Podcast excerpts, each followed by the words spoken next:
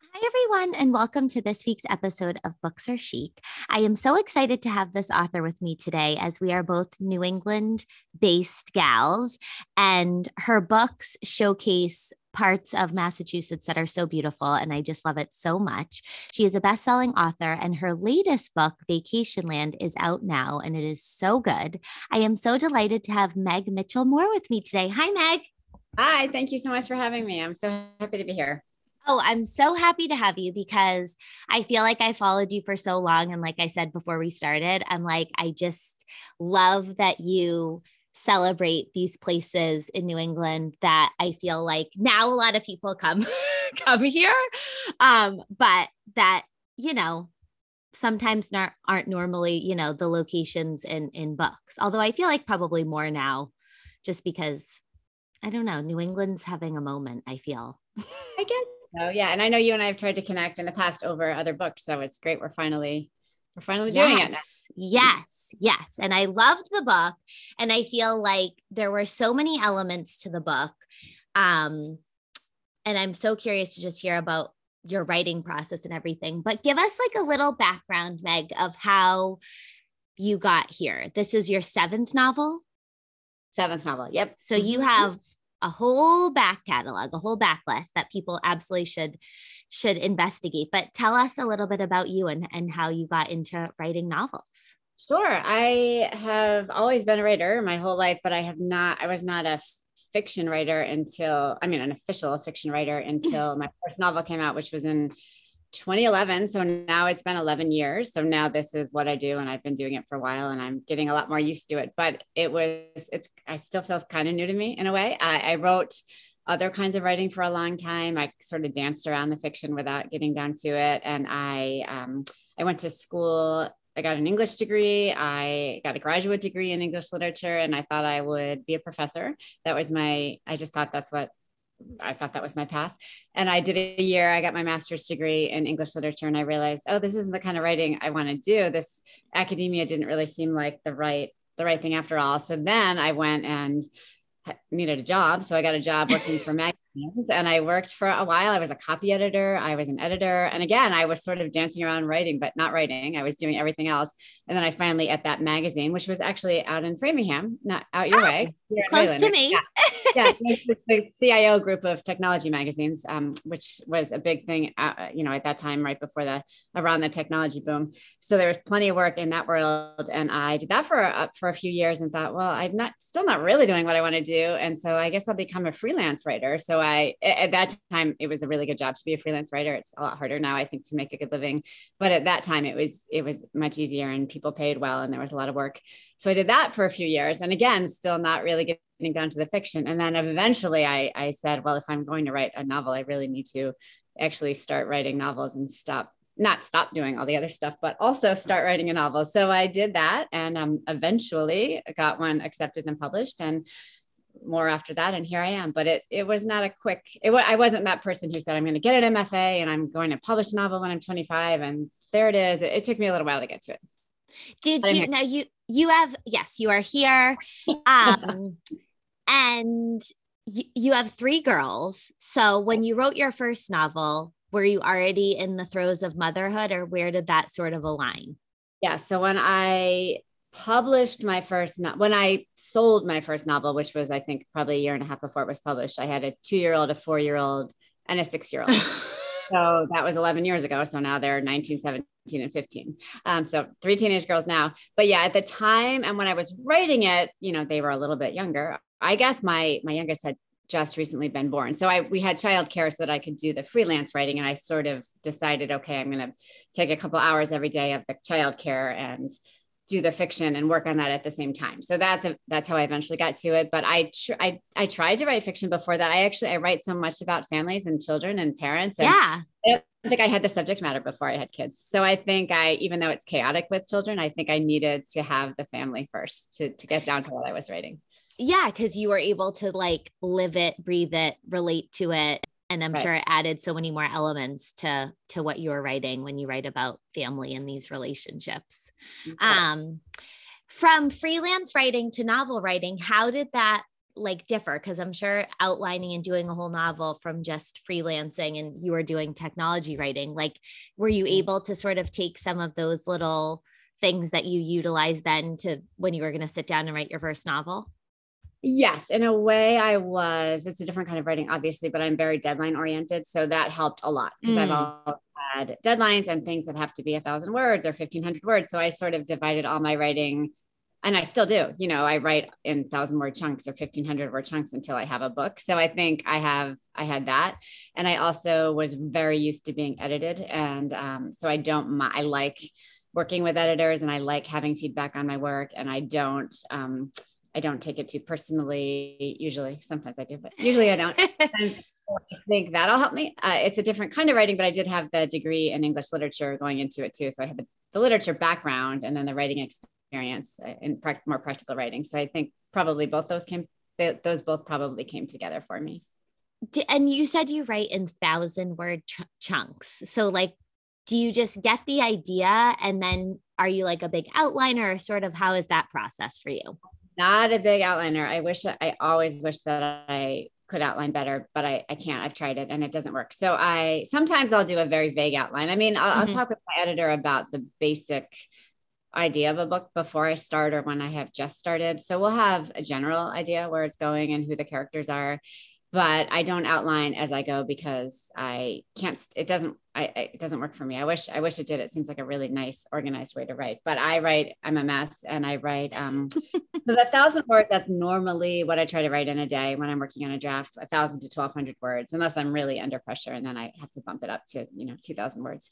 But usually I say, okay, every day, every working day, I'll write a thousand or 1200 words and it doesn't always fit chronologically in the book. It doesn't always make sense. It might just be a point of view i know that i want to get into at some point but i have it there. So that's sort of how i build and that's what i always tell people who are trying to write a book is you don't write the whole book. You write a lot of little chunks until you have a book. So for right. me it's a lot manageable if i say okay if i write a thousand words five days a week and i do that for x number of weeks i will have a draft and i know that i can work with it after that I mean, you saying that you don't outline, I I find that so fascinating because I feel like you tell these like family like saga you have a lot of like characters relationships and stuff like that so i'm it's just so it's always so interesting to me how people have their own little ways and you know yeah. you have like a lot going on you know in your plots and stuff there's like these like really intense characters the relationships and everything so that's just so int- i always am so fascinated by by that. Yeah, um, and how other writers work too because i think everybody's different. Also you should know that i'm heavily edited so all these talking about the plot and all that a lot of that comes through in subsequent revisions. It's not usually there in the beginning. So when i have a draft and then i send it to my editor and she gives me feedback maybe then I'll do an outline and I'll show it to my editor so we know what we're working with and then I can yeah. work with an outline, but I can't out of the blue write an outline and and stick to it. Yeah, no, and there's literally not one. I mean, I've talked to I don't even know how many authors at this point. Um and there's not one single and I've said this a bunch of times in different episodes, but nobody I've never had two people say like the exact same answer. And then I'm like, you know, to be like, well, this is the way because there's it's so personable to to how it just works for you. And you just have to figure that out. And true. Yeah. I think that's like the coolest thing. And then at the end, you just have this you know beautifully packaged up book um but we were mentioning before that we're both in new england and um we're both in massachusetts and that's like a huge part in your novels that you set them um, in a lot of different New England towns and everything. And I'm just wondering why you ch- choose to stick to this area. And I think you've covered all but maybe one. I felt like I read was it su- or Southern New Hampshire like popped up at one point. Right, parts of New Hampshire, and I've never said anything in Connecticut because I'm not I'm not very Connecticut. So I've definitely hit Rhode Island, Massachusetts, Maine, Vermont. Yeah, I've hit all the others. I think. Uh, I, I, there was one book in Southern California, and as we were talking before the show, we my family lived for one year in California, so that did give me the inspiration to set one book out there and only one, and then I returned. then we back there, and I've um, stuck to England ever to New England ever since. I think because there's so many different kinds of places here for, for such a geographically small area. There are mm-hmm different um, landscapes and kinds of towns and cities and socioeconomic classes that you can explore. So I think I can't imagine running out of things to write about in New England. I just I, there's there's a lot here, and I, it's so specific. I think if you're from another part of the country and you haven't visited it, and then you come, you say, "Oh yeah, I see the history and the ocean, and you know, there's so many different elements to it." Yeah, you're right. There are, you're right. There's like so much history. You can go from like mountains to, you know, coastline to a huge, you know, an inner city. And I think that that makes it, you know, the as I get older, um, and I wonder like, because your girls have only been in Massachusetts except for the year that you moved, I'm guessing. Yeah. Um, and I was saying to you that to this before, but as you get older, and I'm not like this world traveler, but I've been, you know, now that I've gotten older, I've traveled to different places. Like I was saying to you before, there is just something about it. Um, and maybe like it just goes with what you said that it just offers so much. Um, and I feel like people, I worked at a hotel for 10 years in Gloucester and it was so fun. And I was a teenager then. And like I said to you before, I was like, oh, this is the worst place. Like, I can't wait to move. I was like, I'm moving. And that's why I said the thing about California. I, I had that at one point. I was like, I'm moving to California. Um, But these people would come visit from all over and be, you know, saying that this was their favorite spot and they'd traveled all over the world or they'd been to tons of tropical beaches, but you know, this one beach in Gloucester was like their absolute favorite. And I mm-hmm. remember being like, oh, really? Like, I couldn't believe it. Um, but now have amazing beaches. Those are some of the best around for sure. Gloucester. Wow. yeah, it does. But it's just like you said, I think it does offer so much and it just it provides such a beautiful setting to to a novel. So right. I just love I just love that about um especially about Vacationland. But okay, give us your elevator pitch on what Vacationland is about.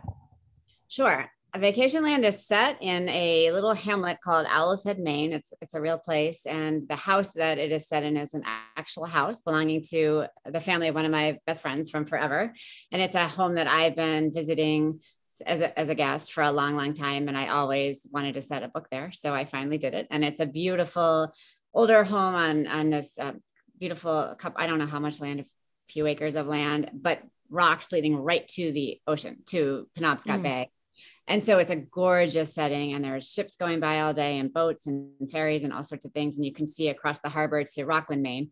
So it's just a beautiful, it's, it's a really wonderful setting. And so I just took this house and I put a family completely unrelated to the family that lives there in this house. And I had a few different issues I wanted to explore, and I set them up, and here they are. So we have um, we have a fit. We have the parent, the matriarch and patriarch who own the home, and that's Annie and Martin Fitzgerald. And Martin is uh, a former state Supreme Court justice in Maine, and he is suffering from Alzheimer's.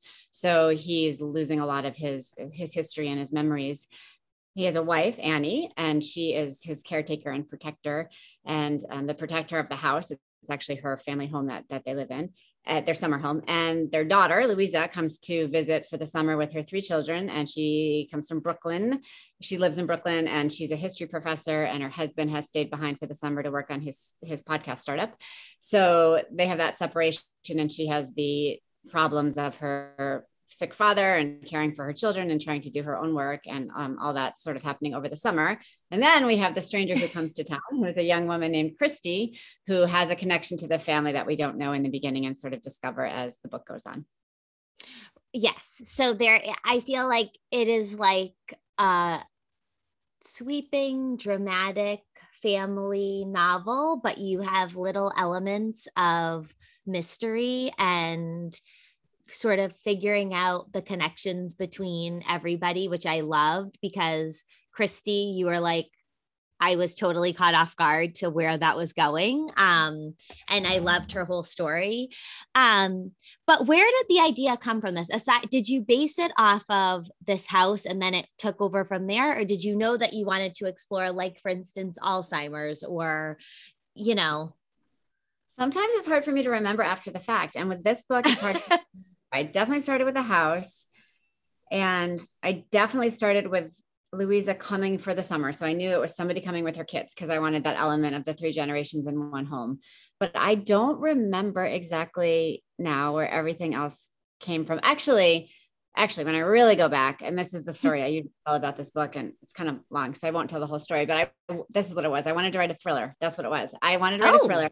So I had this house and I wanted there to be a body on the rocks outside that these kids discover. And then these stories all came together.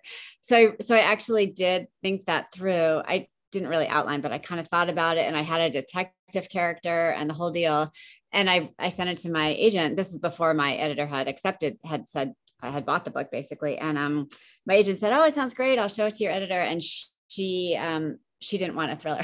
so oh. she everything about it, but I don't want the dead body and I don't like the detective. And I want, you know, I, I want to know more about the family. So that was actually the root of it is something that is no longer in the book. And, and if you've read the book, you know that there is a, the body of a dead seal that washes up on the rocks. Because yeah. I, I kept trying to keep this dead body in there. So I would write it different ways and the dead body became less important to the story.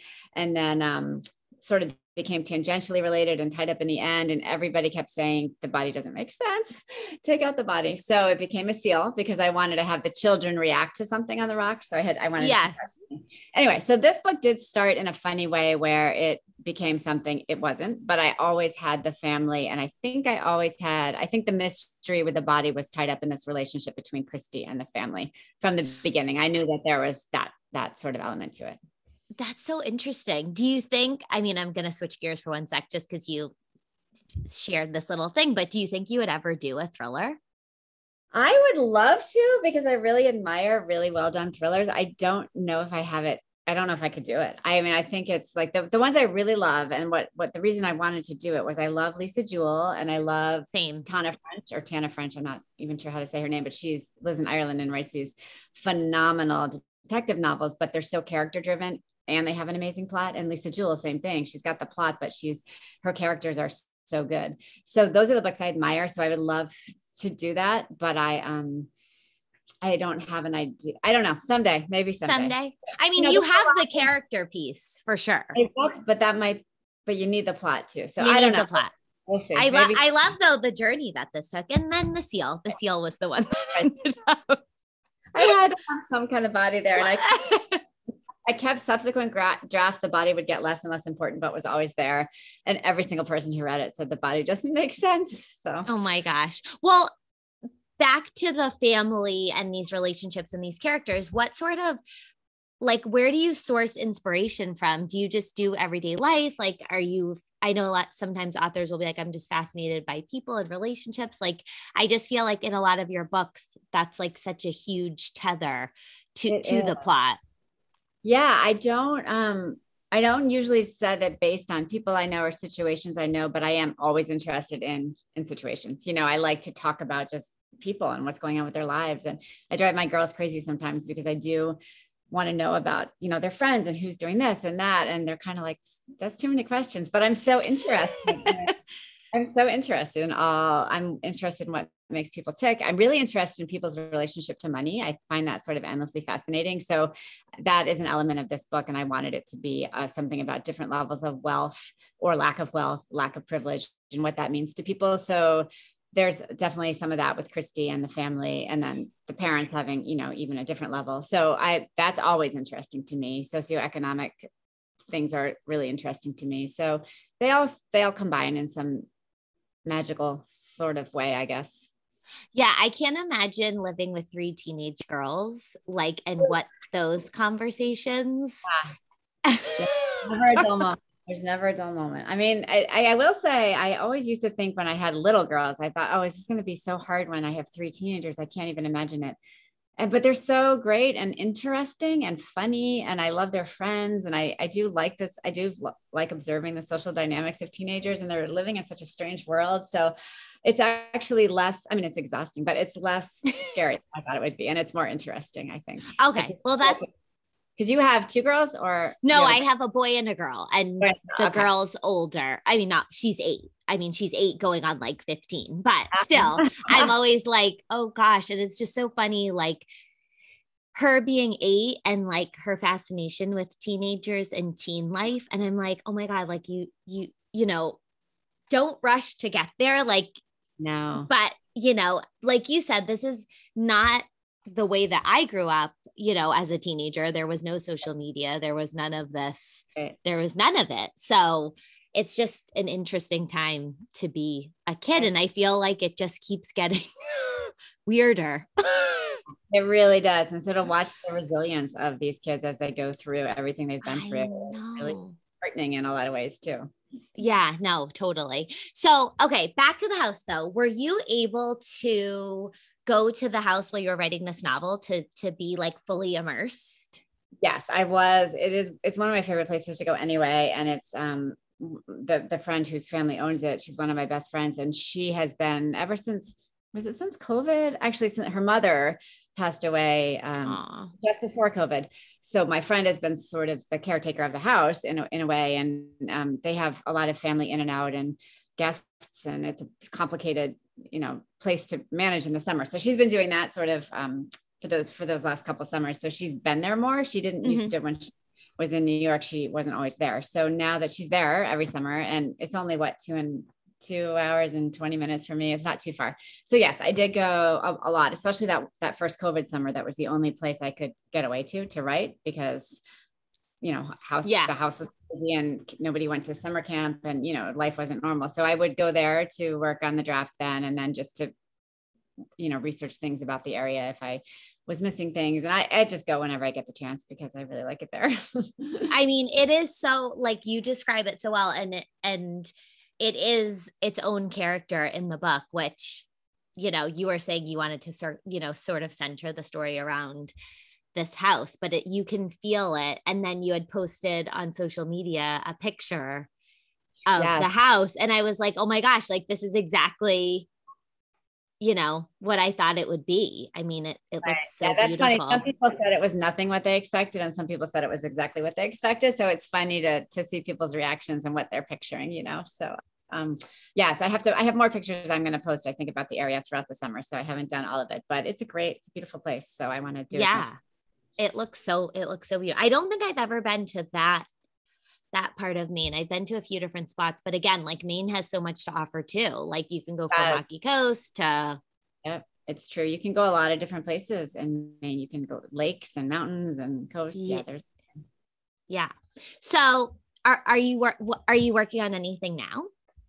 I am. I'm almost. Well, I'm on my hopefully final draft of the book that will come out next summer, which goes back to Block Island, which is where my 2019 novel, The Islanders, took place on Block yeah. Island, which for people who don't know, off the coast of Rhode Island. And so I am returning there, and not with this. The some of the characters from that book pop in and are tangentially part of the story, but it's not about the same people. It's a whole different, it's a whole different story. There's characters from other books who pop in too, and it is um, centered around a, a summer production of a Shakespeare play uh, in a theater on Block Island, and um, all the different people who come to to work on the play, and the locals who are there, and uh, the, all those relationships. Okay, I don't think I don't think I've ever been to Block Island. How that I oh, you have to be Block Island. It's Maybe. so great. Yeah, it's really, I hadn't been until I was actually looking for a place to set a new book when I wrote The Islanders.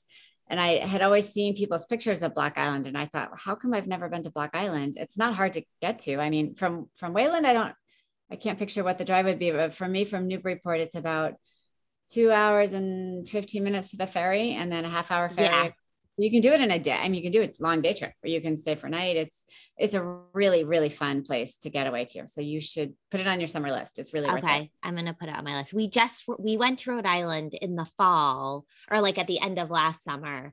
Um and again, like I was like, oh my gosh, like because I've been to these places when I was little.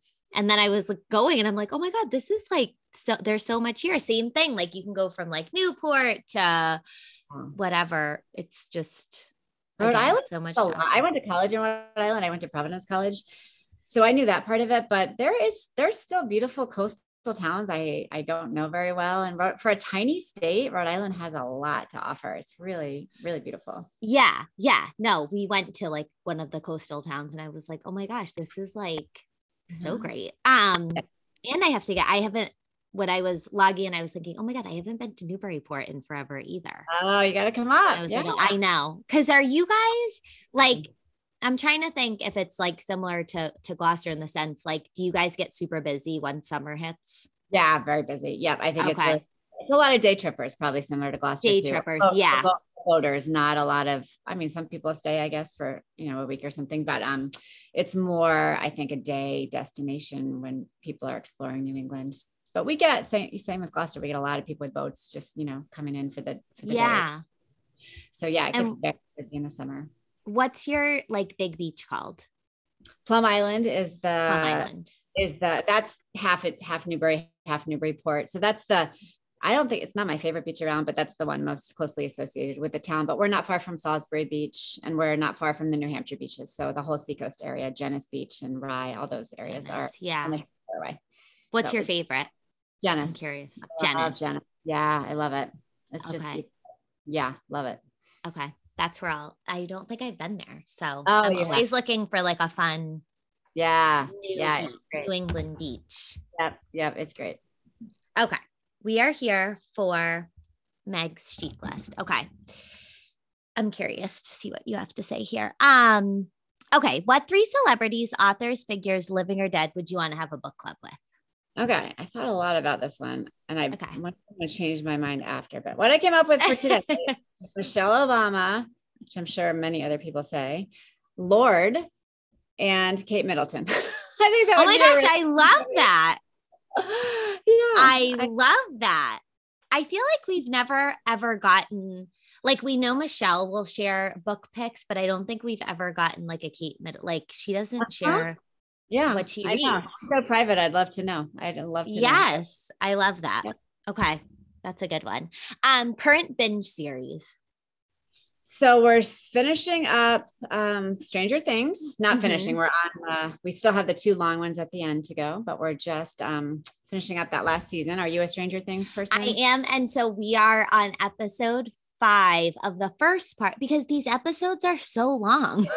I know. And then I think the last two episodes are like two hours. they are. They're like full movies. I know. I don't know when I'm going to watch those because I only have like an hour before I'm tired at night. Same. So, oh, well, that's what keeps happening. I'm like dozing off, and then you can't miss anything. But we are at this season.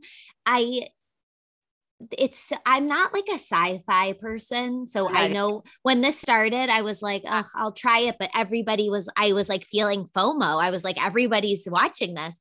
But the writing and just the idea of the whole thing is so good. so good. And I, I'm the same way. I don't. I don't really seek out sci-fi at all. My kids got into it first when it was brand new, and they were so excited about it. And then, so I think we all watched some of it together. And then I really, it's those kid characters. It's those teenage. It's those kids turning into teenagers that. Those are the kind of stories that just get you, get me. You know. So um. Yes. I, I almost don't really care that much about the sci-fi or like what's happening. I, I care, but I don't really care because I care so much about these kids. That's Yeah. so much where my interest is. I, I think it's great. So I'm watching that. We're watching that. And then I just, I just did one episode and I'm going to continue with the summer I turned pretty. Cause speaking of teenagers, I, um, I love YA. I really do. I read a lot of YA. I hadn't read that book, but I just read it in advance of the series and I loved it so much. So now I want to watch that. My girls have already watched it. They went ahead without me, but, um, they all loved that book. That's they all have different tastes, but that's one series that they all loved at, at They a certain loved. age and maybe 13, 14, and they loved it. And when your daughter's older, maybe she'll love it too. And I just thought it was phenomenal. So I'm going to watch that. I'm going to continue that. And then the last amazing series I watched was 1883, which is just Oh, alone eight eight episode, I think. Um, Taylor Sheridan series that's a prequel to Yellowstone. yes. And I loved 1883. It's phenomenal. So I highly recommend that to anyone who hasn't seen it. Okay, I had I watched all of Yellowstone, which I loved, and then everybody I was like, okay, and then everyone that watched 1883 was like, oh my god, it's so so good. So I have that on my list, but you should watch Yellowstone because I know my husband watched that without me, but he'll watch again. He loved it so much, but I just Mhm. felt overwhelmed to start it by myself. So I need to watch that. But 1883 was just so it's a show I think about. I, I think about it all the time. It's so well done. I love it. okay, I wa- I really want to watch that, and I do actually. I'm a big YA person too, and I love. I just Mhm. read one that was so good, um, called The Agathas. Oh, I've heard of that. I haven't read it. Was that good? It was Oh, okay. really, really good. Okay, like cool. I one of the best YAs that I've read, but um I want to read that series the summer I turned pretty. So Yeah, it's great. she's great. Mm-hmm. Yep. Yeah. She really. Okay, perfect. Um let's see. Last favorite book and current read. my current uh, read is The Hotel Nantucket by Elin Hilderbrand. Have you read it yet? Yes. If you worked at a hotel in Gloucester, you must I relate. well, I I was so lucky to chat with her. She was on the podcast and I all I did Oh, was talk good. about hotel life. I'm like, I Oh, love good. hotel. I will have to go back and listen to that. Yes. Yeah, I love it. Of course. I mean, she's phenomenal, and I don't know how she keeps getting better and better every time, but she um she is getting better every time. And so that's is. my current read. I'm always I always have an audiobook and a book. And my current audiobook is Nora Goes Off Script. Have you read that? Yep, It's- read it. It was I so good. it's really fun. So that's great. And then last favorite book. Oh, that's a good. I didn't even answer that one. What was my last favorite book?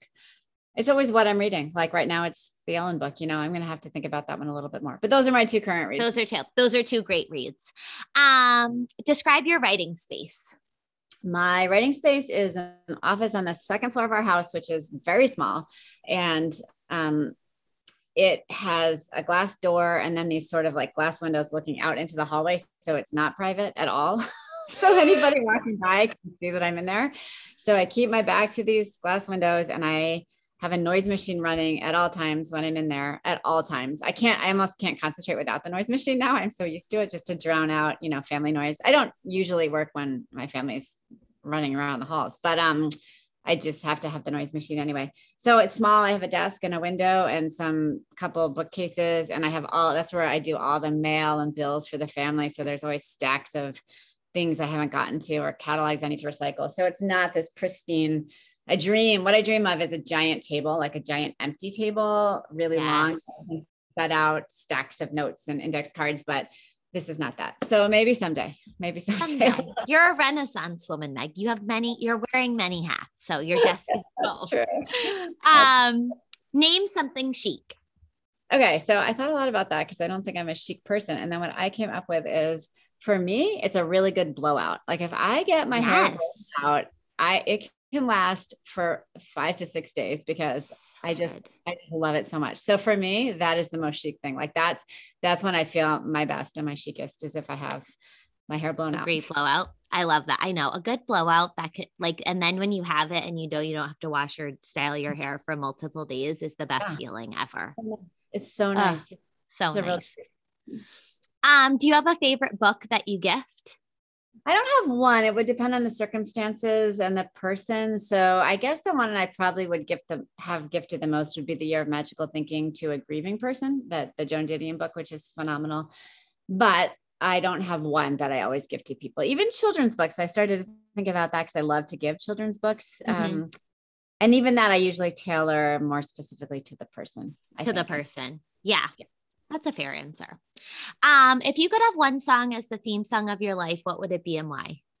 That's a hard one. So I, what do people say for that? I'm so curious. I need to go back and listen to all these episodes. There people I don't know. I've gotten so many answers across the board. Now the the the the why for this question is I for like a short period after I got a yoga certification, I opened a Lululemon store and Aw. they have this way of like they have a culture and there's a lot of like team building ac- exercises when you're like opening a store. They have like corporate come. It's like this whole like immerse day thing.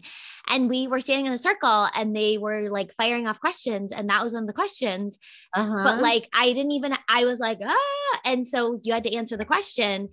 But then after I thought about it on the way home and I was like, that is such an interesting question because I think it's something that either you could have one song that just like encompasses you or the song could change as your life goes on and things happen to you. And Yeah. so people have so mine, and this is funny because we just talked, I just talked about this with Annabel, who wrote Nora Goes Oh, Off Script. yeah, She was on too.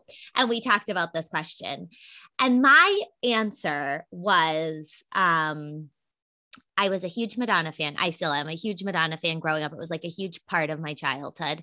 Mhm. And the song Get Into the Groove, there is one Oh. line that says, um, only when I'm dancing can I feel this free.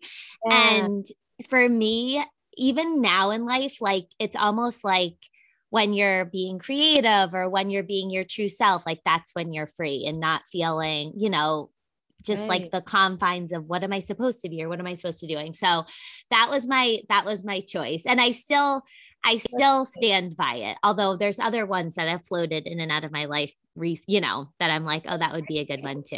It is. I I ended up picking Born to Run by Bruce Springsteen. Uh, I so picked that because I'm first of all, from a literal sense, I'm a runner, so I thought appropriate there.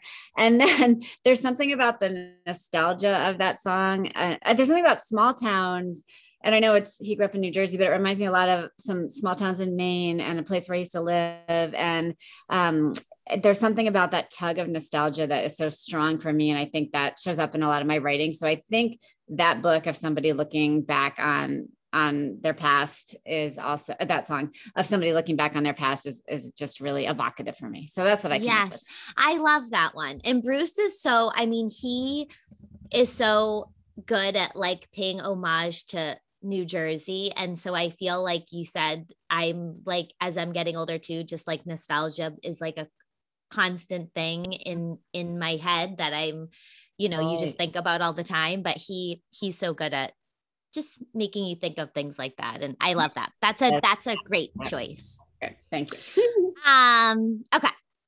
Must have beauty item.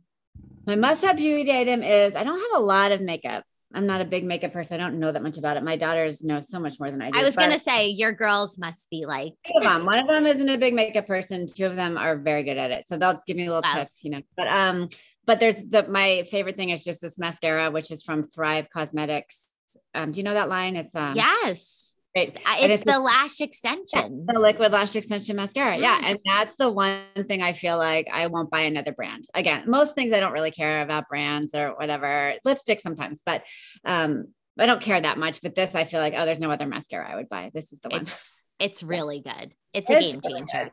Yeah, it is. if you could name one lipstick after a book, what would you call it and what shade would it be? Uh, and that's one in not my book, just any book, right? Any book, or okay. you could be one of yours or any. Uh, I think the Great Gatsby would be a good lipstick if it isn't already one, and I think a bright, bright, bright red, like a Taylor I, Swift. You know, I love that. Mm. I love the Great Gatsby too.